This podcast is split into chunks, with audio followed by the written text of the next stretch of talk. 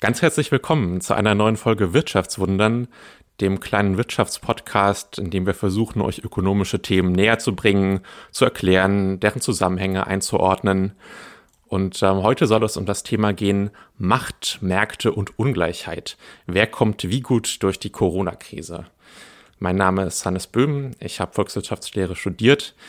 Und da wir ja in der letzten Folge eine kleine Überraschung angekündigt haben, hier kommt sie, denn an der anderen Seite, Ende der Leitung ist dieses Mal nicht Christine, sondern Caro, ich bin Caro, hallo. Hallo Caro. Danke, dass ihr mich eingeladen habt. Hannes und ich, wir haben uns über das Netzwerk Plurale Ökonomik kennengelernt und ich war dann auch lange Mitglied der Lokalgruppe Möwe in Lüneburg und habe an der Leuphana in Lüneburg auch VWL und Politikwissenschaft studiert. Und da habe ich dann auch Chrissy kennengelernt und jetzt studiere ich in Wien einen Masterstudiengang, der nennt sich Social Ecological Economics and Policy. Ja, und in diesem Zusammenhang bekomme ich auch immer mehr Lust, mich mit einfach verschiedenen Menschen über kritische Perspektiven auf unsere Wirtschaftssysteme auszutauschen. Und deshalb freue ich mich sehr, dass ihr mich heute eingeladen habt. Na klar. Ja.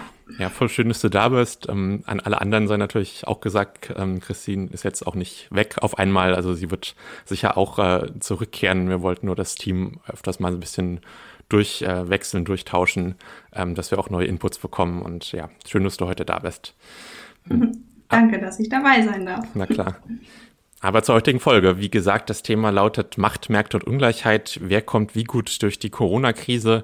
So ein bisschen als Hintergrund. Wir haben ja jetzt schon zweimal über das Thema Vermögensungleichheit in den USA gesprochen.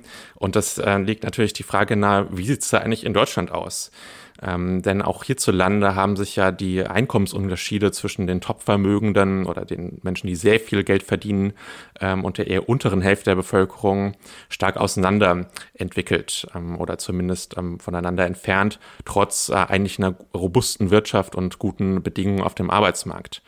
Und dieser Trend könnte sich jetzt nochmal durch die Corona-Pandemie entscheidend verstärken, könnte einen starken Schub erfahren, so dass diese Schere noch weiter auseinandergeht. Daher wollen wir die Frage stellen, was sind eben mögliche Treiber dieser Entwicklung und wie wird die Corona-Pandemie Einfluss haben auf die Einkommensungleichheit in Deutschland?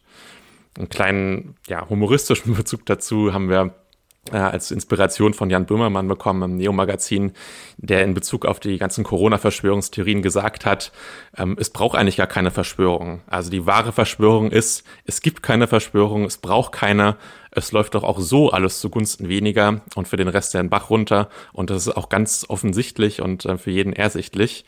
Und ja, das äh, überspitzt es natürlich, aber ja, so konnten wir, so können wir es vielleicht zusammenfassen.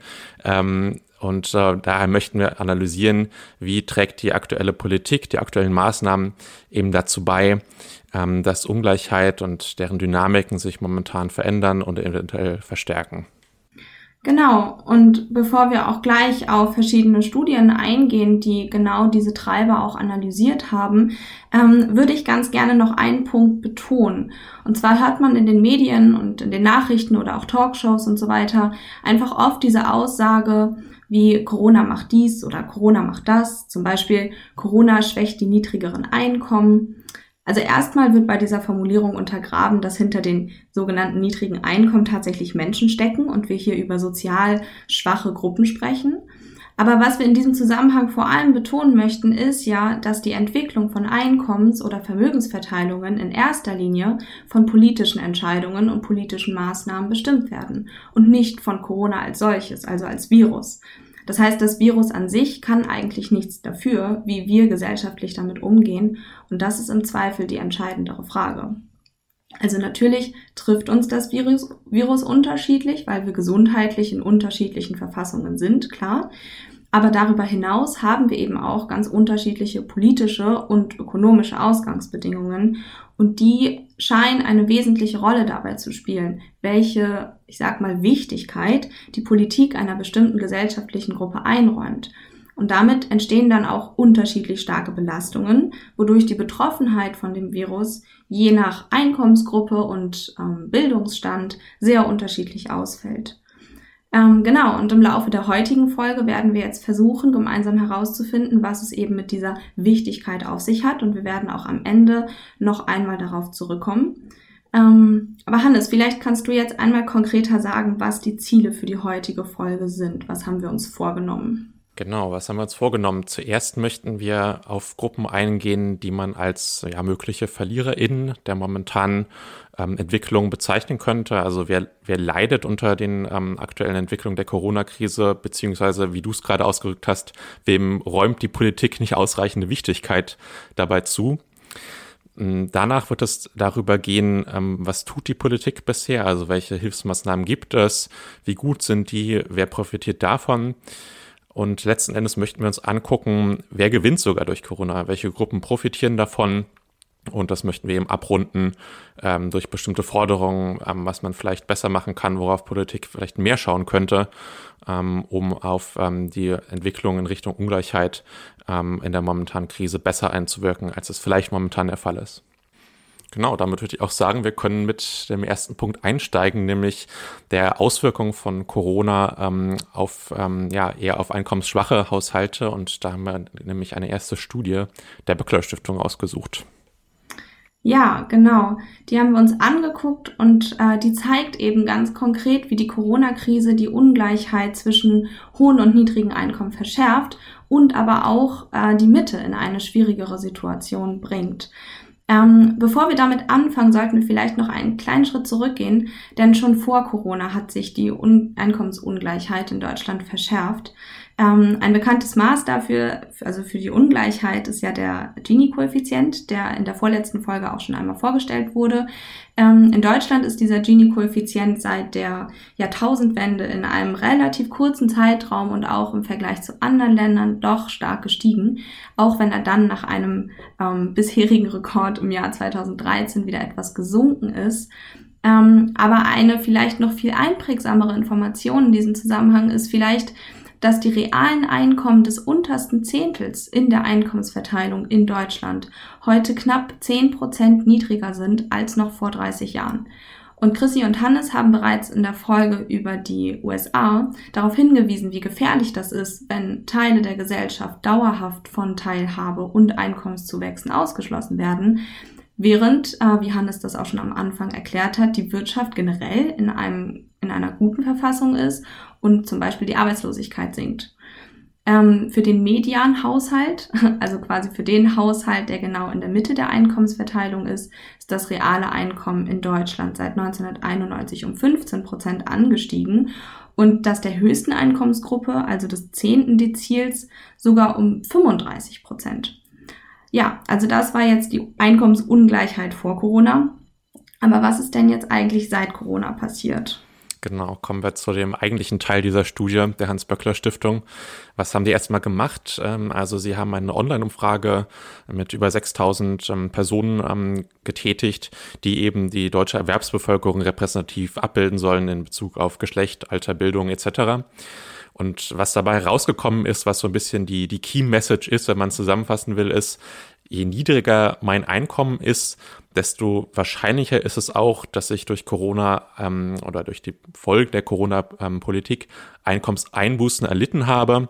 Und falls ich Einkommenseinbußen erlitten habe, dann sind die auch höher, falls ich schon ein niedrigeres Einkommen habe. Also wenn es mir schlecht geht, ähm, einkommenstechnisch, dann habe ich äh, besonders unter der Krise gelitten genauer ausbuchstabiert, ähm, heißt das, dass diese Studie ähm, grob vier Gruppen gebildet hat, je nach, ähm, je nach Einkommenszuflüssen äh, und geschaut hat, je nach welcher Gruppe, wie hoch ist die Wahrscheinlichkeit, dass hier eine befragte Person gesagt hat, ich habe Einkommensverluste hinnehmen müssen. Und über alle Befragten gerechnet sind das eben ungefähr etwas über 30 Prozent gesehen.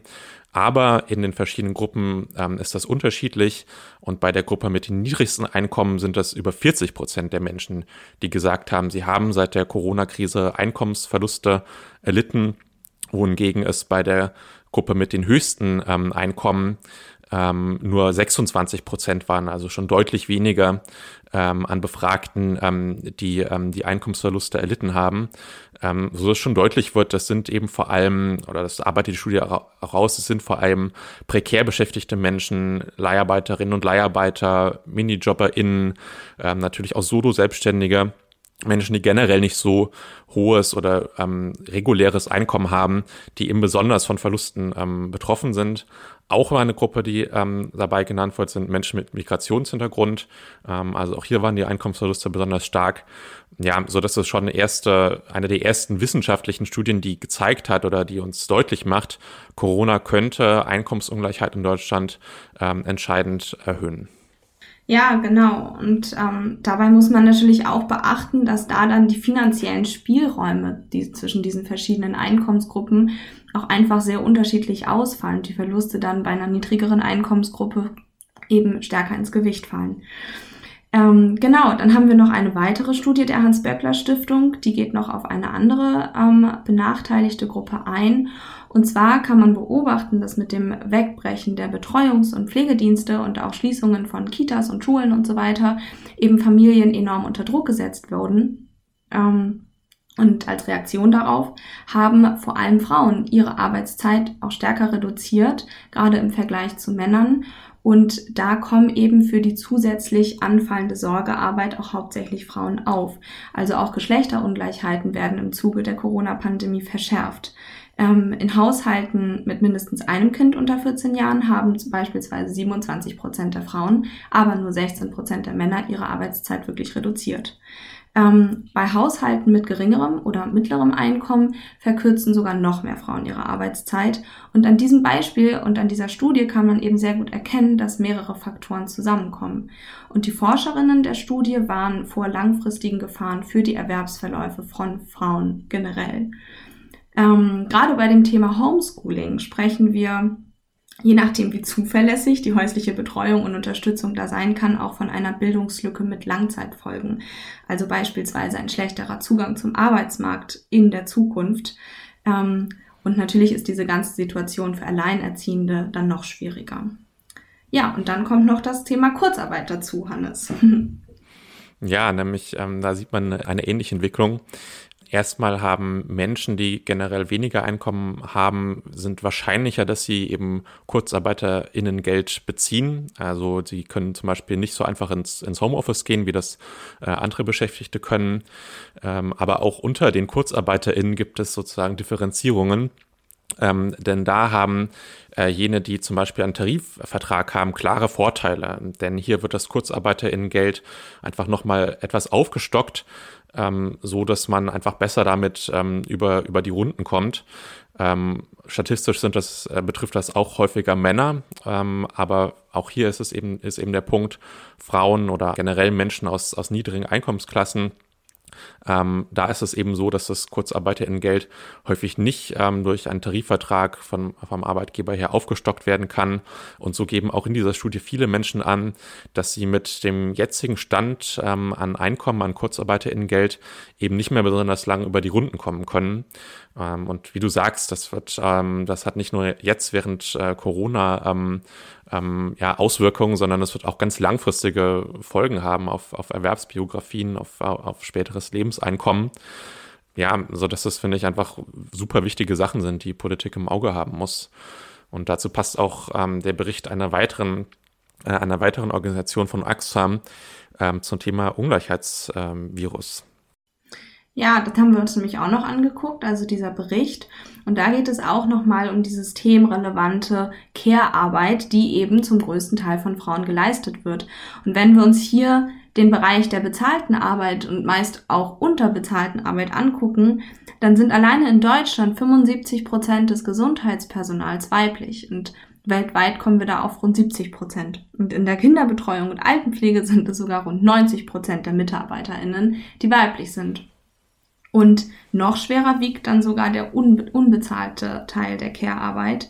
Denn obwohl Frauen in Deutschland sowohl unbezahlt auch als auch bezahlt durchschnittlich eine Stunde länger pro Tag arbeiten als Männer, haben sie aktuell im Durchschnitt 21 Prozent weniger Einkommen.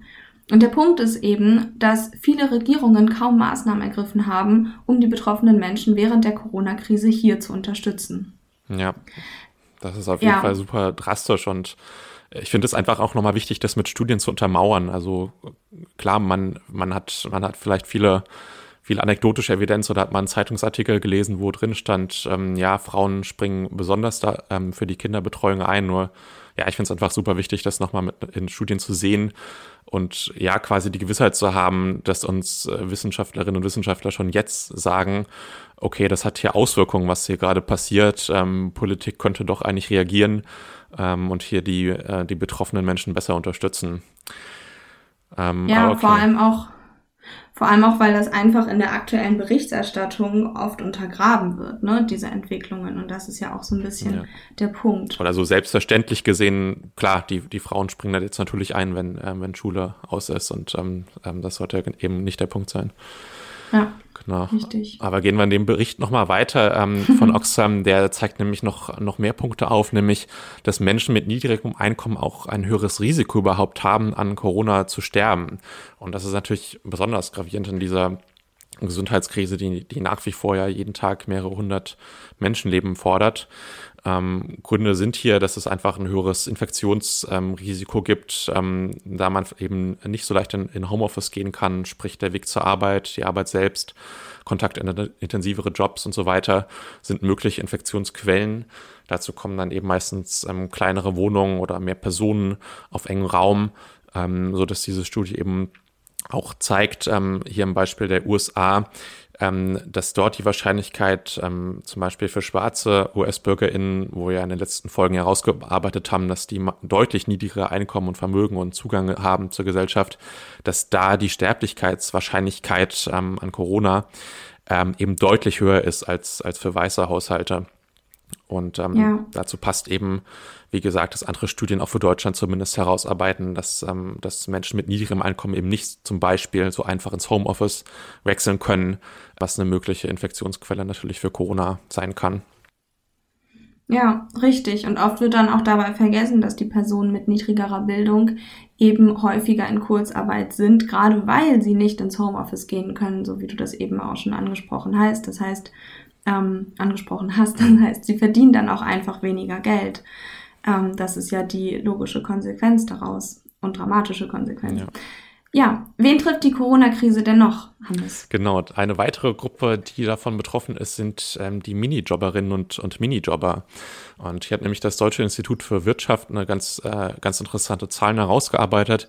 Erstmal als Hintergrund, ähm, MiniJobberInnen, das sind Menschen, die Jobs äh, haben, äh, mit denen man maximal 450 Euro äh, verdienen kann ähm, und mit denen man aber ähm, nicht äh, sozial versichert ist ähm, 450 Euro, das klingt immer so, ja, keine Ahnung, irgendwie Studentenjob oder sowas.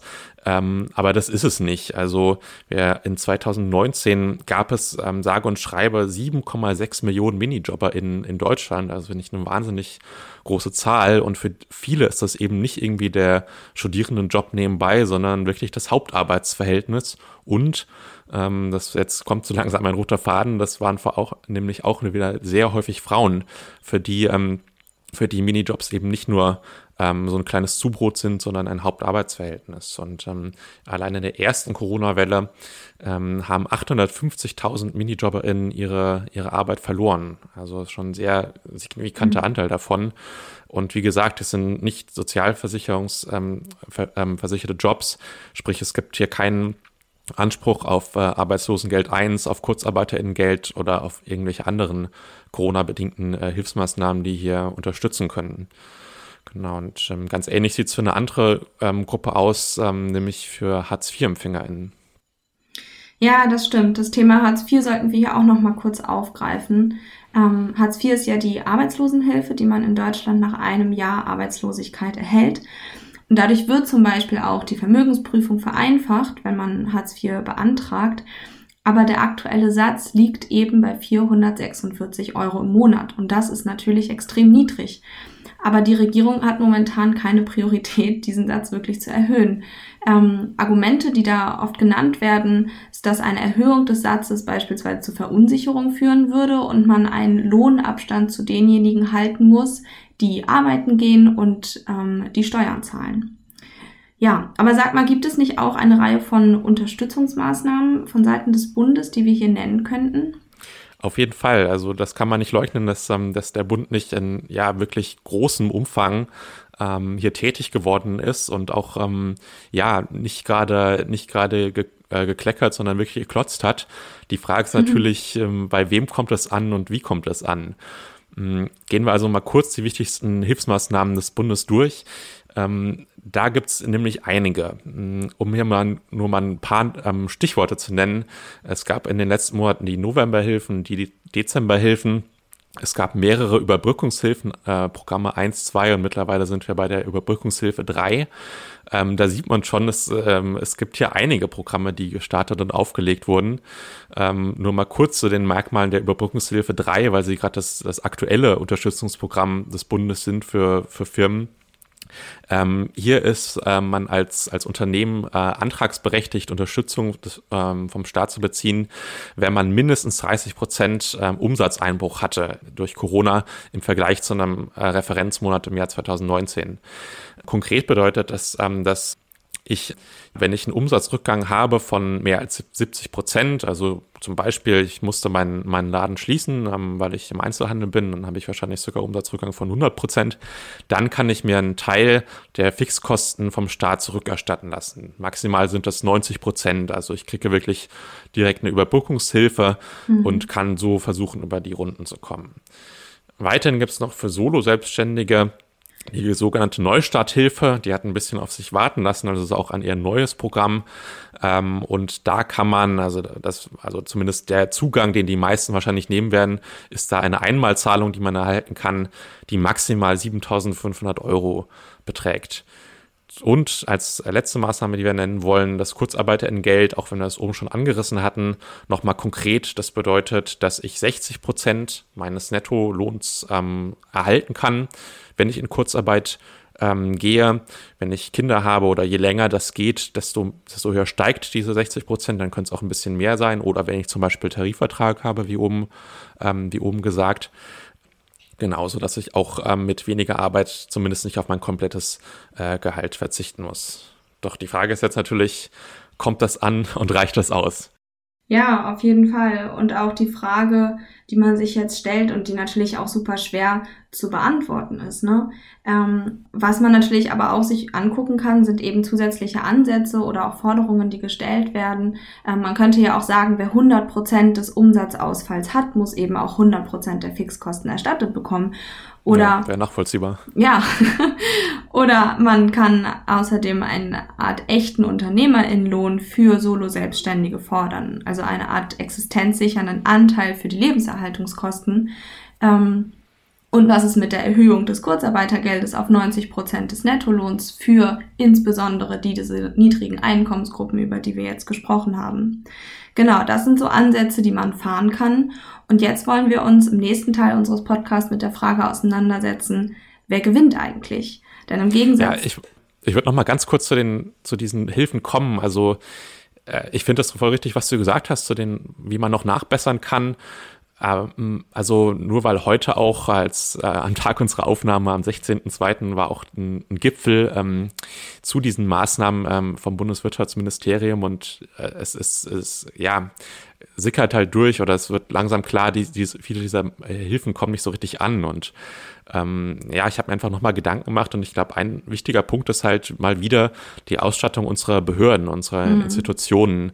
Mm, da, ist, ähm, da liegt halt, glaube ich, gerade ganz, ganz viele Probleme, dass sie natürlich in der Krisensituation schnell ein noch nie dagewesenes Programm umsetzen müssen und das schwierig ist. Nur ähm, es zieht sich auch so ein bisschen so ein, wie so ein roter Faden durch die Corona-Krise, ähm, das, an den Punkten, wo wir unsere Institutionen dringend brauchen, wo, wo, wo ein Krisenfall ist, wo diese berühmte Resilienz eigentlich durch, ähm, durch staatliche Behörden hergestellt werden muss, tritt eher schnell das Gegenteil auf, dass, ähm, dass Ressourcen erschöpft sind, ähm, dass die äh, digitale Infrastruktur nicht da ist, hier auch häufig die Gesundheitsämter.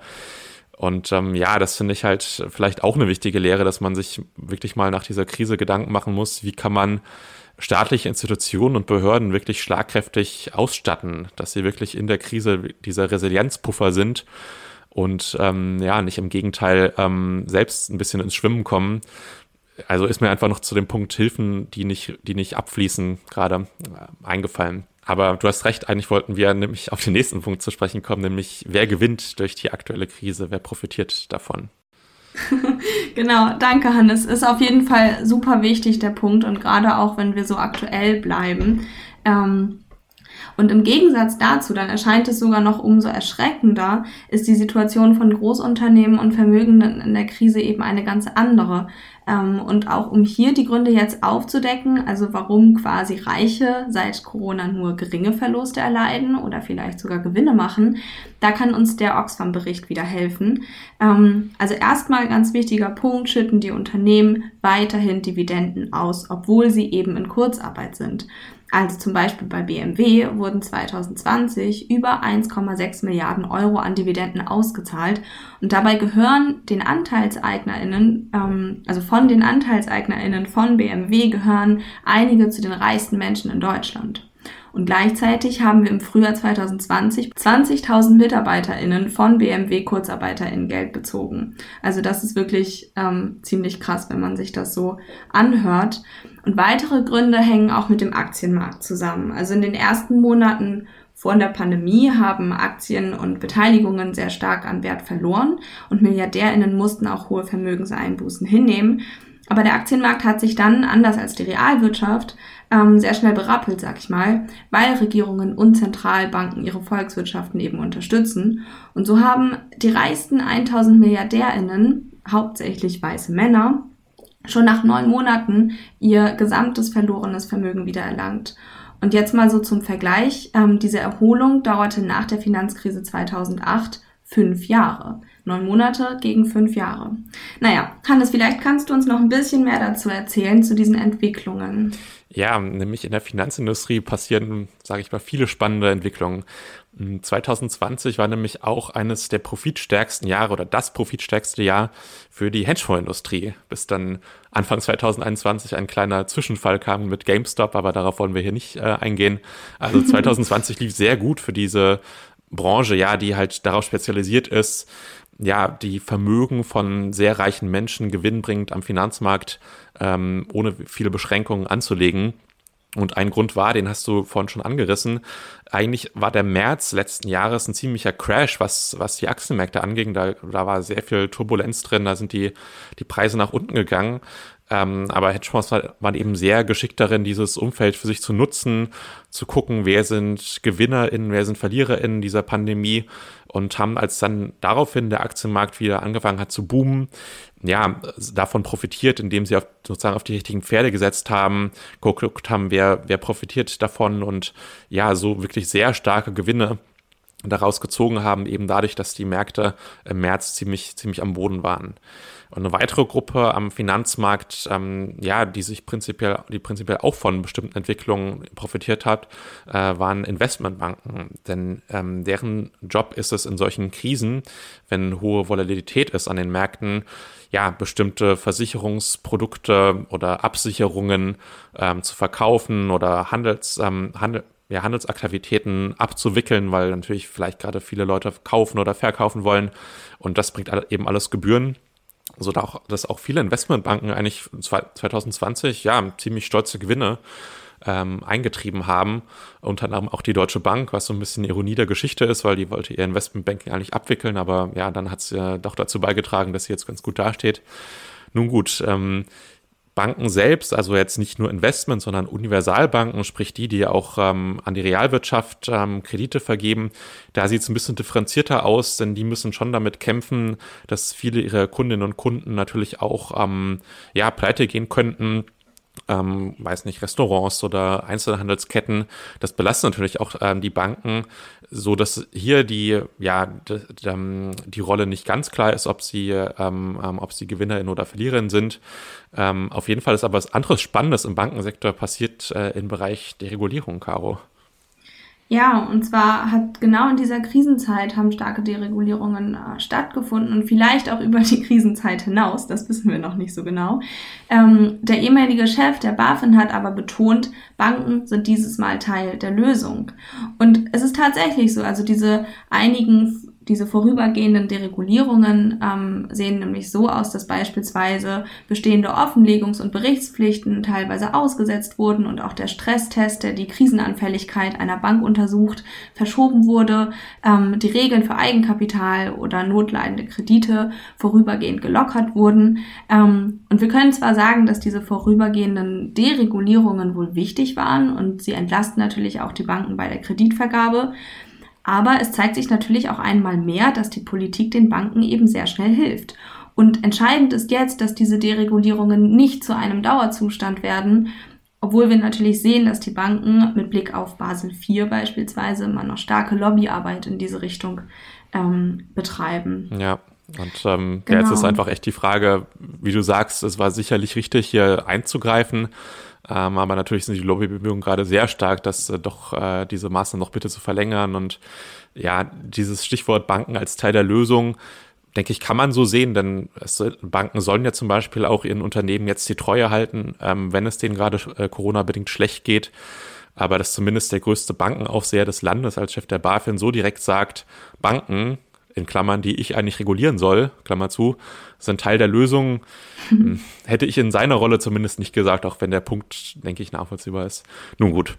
Hm, kommen wir zu einem nächsten, ähm, zum nächsten wichtigen Thema, nämlich ähm, der Hilfe für Großunternehmen. Denn die fällt nämlich auch besonders großzügig aus, beispielsweise im Vergleich zu kleineren Unternehmen oder zu Solo-Selbstständigen. Denn ihr greift äh, die Bundesregierung auf ein Instrument zurück, das haben wir schon mal vor ein paar Folgen genannt, nämlich der sogenannte Wirtschaftsstabilisierungsfonds. Der ist jetzt nicht gerade omnipräsent in den Medien, aber nichtsdestotrotz ziemlich wichtig. Denn ähm, das ist quasi ein Fonds, der hat sehr viel Finanzkraft ähm, und damit kann sich die Bundesregierung in Unternehmen einkaufen. Also wird sozusagen Miteigentümer von Großunternehmen zum Beispiel, äh, kann damit natürlich ähm, Kapital, also ja, rettende Liquidität reingeben, dass das Unternehmen weiter überlebt. Ähm, nur die bisherigen Rettungsaktionen dieses Fonds sind, ähm, sagen wir mal, etwas äh, dubios oder kritikwürdig. Ähm, wie sieht's denn da aus, Caro? Ja, da haben wir die ersten vier Fälle. Das war die Lufthansa und TUI, FDI und MV-Werften. Und das ist echt teilweise sehr dubios, wie du schon gesagt hast. Ähm, so wurden beispielsweise, obwohl eben der Bund als Miteigentümer dieser ähm, Großunternehmen jetzt gelten kann, beispielsweise gar keine verpflichtenden Klimaauflagen verhängt. Und auch in anderen Bereichen hat die Politik fast vollständig auf Mitbestimmungsrechte verzichtet ähm, sodass dann beispielsweise die Lufthansa und TUI kurz nach dieser Staatsrettung trotzdem Massenentlassungen verkündet haben. Ja, und das alles, obwohl der Bund in diesen Unternehmen zu den größten Investoren gehört, gerade in dieser Situation. Und damit kann man eigentlich sagen, dass die Bundesregierung Unternehmen von gestern rettet.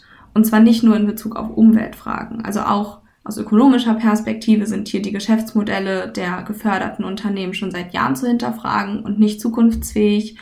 Und außerdem haben eben auch alle geförderten Unternehmen Verbindungen zu Schattenfinanzzentren. Willst du da was zu sagen, Hannes? Ja, das ist natürlich ähm, super dubios, denn ähm, ja, zum Beispiel gibt es Berichte, dass Lufthansa einen Teil seiner Gewinne in Schattenfinanzzentren ähm, verschiebt. Äh, das ist auch sicherlich unüblich für Großunternehmen, auch wenn es ähm, natürlich trotzdem ähm, nicht, nicht so sein sollte der Punkt ist, ich glaube, ich, der Bund hätte ja einfach ganz starke Auflagen machen müssen. So, ja, wenn wir euch helfen, äh, dann hört damit bitte auf, uns, uns, uns Steuergelder sozusagen abzuluxen, indem ihr, ähm, indem ihr in bestimmte ähm, Schattenfinanzzentren und Steuersümpfe geht. Da hätte man einfach klare Bedingungen stellen müssen, genauso wie man klare Bedingungen an, an den Bereich Umwelt und Klima gemacht hätten könnte. Weiß nicht, der Lufthansa sagen, okay, bis 2030 möchten wir halt einen Plan von euch sehen, ähm, wie ihr zu einem der ja, CO2-ärmsten ähm, Luftfahrtanbieter werdet. Und das ist halt nicht, nicht wirklich ähm, passiert. Ähm, und dazu kommt noch, äh, viele der anderen Eigentümer von diesen unter geretteten Unternehmen ähm, sind auch dubios, auch wenn wir dieses Wort jetzt zum fünften Mal verwenden. Denn zum Beispiel TUI gehört unter anderem russischen Oligarchen oder werden zumindest, ähm, also Teile davon ähm, werden zumindest von russischen Oligarchen gehalten. Und auch bei den anderen genannten Unternehmen ähm, sieht es da nicht, ähm, sieht es da eben nicht viel äh, besser aus. Und deren Investments werden jetzt quasi auch abgesichert durch, ähm, durch dieses Eingreifen des Staates. Und ein anderer Nebenpunkt dabei, der aber auch sehr kritikwürdig ist, ähm, ist, dass dieser Fonds nicht gerade sehr transparent operiert. Also wir haben bei unseren Recherchen nicht wirklich sowas gefunden wie eine Übersichtsseite, vom, äh, vom Bundeswirtschaftsministerium zum Beispiel, die zeigt, okay, welche Unternehmen wurden bisher gerettet, zu welchen Konditionen, mit wie viel Geld. Und ja, vielleicht haben wir einfach recht schlecht recherchiert, aber wie gesagt, gefunden haben wir nichts. Und ich habe da auch mal einen Kumpel von mir gefragt, der lange für Frag den Staat gearbeitet hat. Das ist so eine NGO, die sich eben für staatliche Transparenz einsetzt. Und der hat mir das so gesagt, ja, das ist nicht unüblich, dass, äh, dass es so eine praktische Übersicht jetzt nicht, nicht wirklich gibt. Äh, und das ist natürlich sehr schade, denn hier geht es wirklich um sehr große Summen. Ähm, diesen Unternehmen wurde sehr umfangreich geholfen und da wäre ein bisschen Transparenz sicher nicht verkehrt gewesen. Genau. Ja, definitiv. Das stimmt. Ja, wenn wir jetzt so ein bisschen alles zusammenfassen und nach einem, ich sag mal, gemeinsamen Nenner dieser ganzen politischen Rettungsmaßnahmen suchen wollen, dann kann man eigentlich festhalten, dass Reiche schneller zum Zug kommen und auch umfangreichere Hilfen erhalten und auf der anderen Seite sozial Schwächere eben weniger bekommen oder zumindest nicht ausreichend Hilfen. Ich glaube, das ist in diesem ähm, Zusammenhang angemessener zu sagen. Oder wenn, dann sehr und, lange darum kämpfen müssen. Siehe zum Beispiel Solo-Selbstständige. Ja. ja, es gibt jetzt ein bisschen was, aber das hat auch lange auf sich warten lassen. Genau. Lange kämpfen, lange warten. ähm, aber wie wir gesehen haben, sind sie eben auch aufgrund ihrer Situation sehr eingeschränkt. Also beispielsweise in Bezug auf die Arbeit oder den Wohnraum einfach stärker betroffen und einem höheren Risiko ausgesetzt und daher auch stärker von der Corona-Pandemie betroffen. Das können wir hier so festhalten. Ja, und wir haben uns überlegt, dass wir jetzt, ähm, bevor wir auf die Forderungen eingehen, noch einen ganz kurzen Schritt ähm, in oder einen kurzen Blick in die Theorie werfen. Und zwar fällt mir da aus meinem Politikstudium auch ein, dass wir verschiedene theoretische Ansätze ähm, besprochen haben zu der Interessensvertretung von bestimmten Gruppen in der Politik. Also zum Beispiel nach dem Pluralismus ähm, haben unter den ganz verschiedenen Interessensvertretungen nicht alle die gleichen politischen Zugangsmöglichkeiten. Und das lässt sich auch auf diese ähm, Corona-Krise übertragen. Also die Theorie besagt, dass die Einflussmöglichkeiten auf die Politik davon abhängen, wie gut die Interessen innerhalb einer Gruppe organisiert sind. Also die sogenannte Organisationsfähigkeit. Zum Beispiel, wie viele Ressourcen eine Gruppe mobilisieren kann, um eben ihre Interessen in der Politik erfolgreich zu vertreten. Ähm, und die zweite Voraussetzung, vielleicht auch hier in diesem Zusammenhang noch spannender, ist die sogenannte Konfliktfähigkeit, beziehungsweise die Fähigkeit, kollektiv, eine, also in der Gruppe, eine sogenannte systemrelevante Leistungsverweigerung anzudrohen und das auch glaubhaft zu machen. Und bei uns ging es ja jetzt um die aktuelle finanzielle Bevorzugung einzelner Gruppen durch die politischen Maßnahmen. Und wenn man hier den Aspekt der Konfliktfähigkeit auf die aktuelle Corona-Situation anwendet, dann wird sicherlich mit wirtschaftlichen Verlusten und Stellenkürzungen und Arbeitslosigkeit gedroht und dann werden bereits große etablierte Unternehmen, die wir auch schon genannt haben, als too big to fail erklärt. Aber wir fragen uns halt trotzdem, warum der Bund weiterhin so sehr daran festhält. Ähm, und wir haben ja auch am Anfang schon versprochen, dass wir nochmal auf die politische Wichtigkeit einzelner Einkommensgruppen oder Unternehmen zu sprechen kommen, beziehungsweise die Hauptempfänger der Corona-Hilfen. Und ähm, Hannes hat eine Theorieschule aus der Ökonomik für uns, die hier vielleicht einen Erklärungsansatz bietet. Ja, wir haben ein bisschen geguckt, ähm, welche der vielen Denkschulen, die es in der Volkswirtschaftslehre gibt, sagt ein bisschen was zu, ja, zu Power, nenne ich es mal, oder zu zu Hierarchien im System und eine davon ist eben die marxistische Denkschule. Ähm, da, da, bin ich sicher kein äh, super Experte drin und viele mögen da jetzt auch Anstoß nehmen zu dem, was ich sage, aber ich glaube, so ganz grob kann sie, denke ich, einen ganz interessanten, ganz interessante Begründung zumindest äh, liefern oder einen Rahmen zumindest. Ähm, denn laut dieser äh, Denkschule, zumindest einigen DenkerInnen davon, ähm, äh, gibt es sozusagen klare Hierarchien ähm, in unserem ähm, System und ganz oben sozusagen steht der Markt. Der ist so das, was ähm, ja, was sozusagen die Hauptbühne, die Hauptpriorität ist. Und genau darunter kommt der Staat. Der Staat soll, das wird ja manchmal angenommen, nicht einfach äh, weg sein oder nur deregulieren. Der Staat hat schon Aufgaben, nur die drehen sich ähm, eben vor allem darum, eben diesen Markt äh, oder die Sphären des Marktes ja, zu schützen, auszuweiten, gucken, dass, ähm, dass eben Marktprozesse vonstatten gehen können. Also der Staat hat schon einen Job, nur der ist eben am Markt orientiert. Und ähm, Dinge wie, ja, die am Markt jetzt eben keinen Wert erzielen, gerade am Finanzmarkt nicht, Dinge wie eben Kultur, aber auch der ganze Bereich Gesundheit, ja, die fallen da in diesem, in diesem, in dieser Hierarchie einfach so ein bisschen runter. Man könnte auch modern sagen, dass, ähm, dass das eben ein starker Fokus auf das BIP ist, also auf unser, auf, ähm, ja, auf, ähm, auf das Bruttoinlandsprodukt und auf dessen Wachstum. Ja, so dass eben alles nur, was ins BIP zählt, auch jetzt politische Priorität hat. Und das sind eben vor allem große Unternehmen, die auch, ja, die auch an den Börsen bewertet sind, deren Aktien handelbar sind. Und die Dinge, die man eben nicht so gut äh, sieht, deren, äh, deren Preis oder deren Wert auch nicht ins BIP geht, die fallen eben ein bisschen hinten runter, denn im Zweifelsfall will Politik eben sagen, wir haben das Beste getan, um unser, äh, um Wachstum zu generieren oder zumindest zu gucken, dass der äh, Einbruch des Wachstums nicht ganz so stark geworden ist.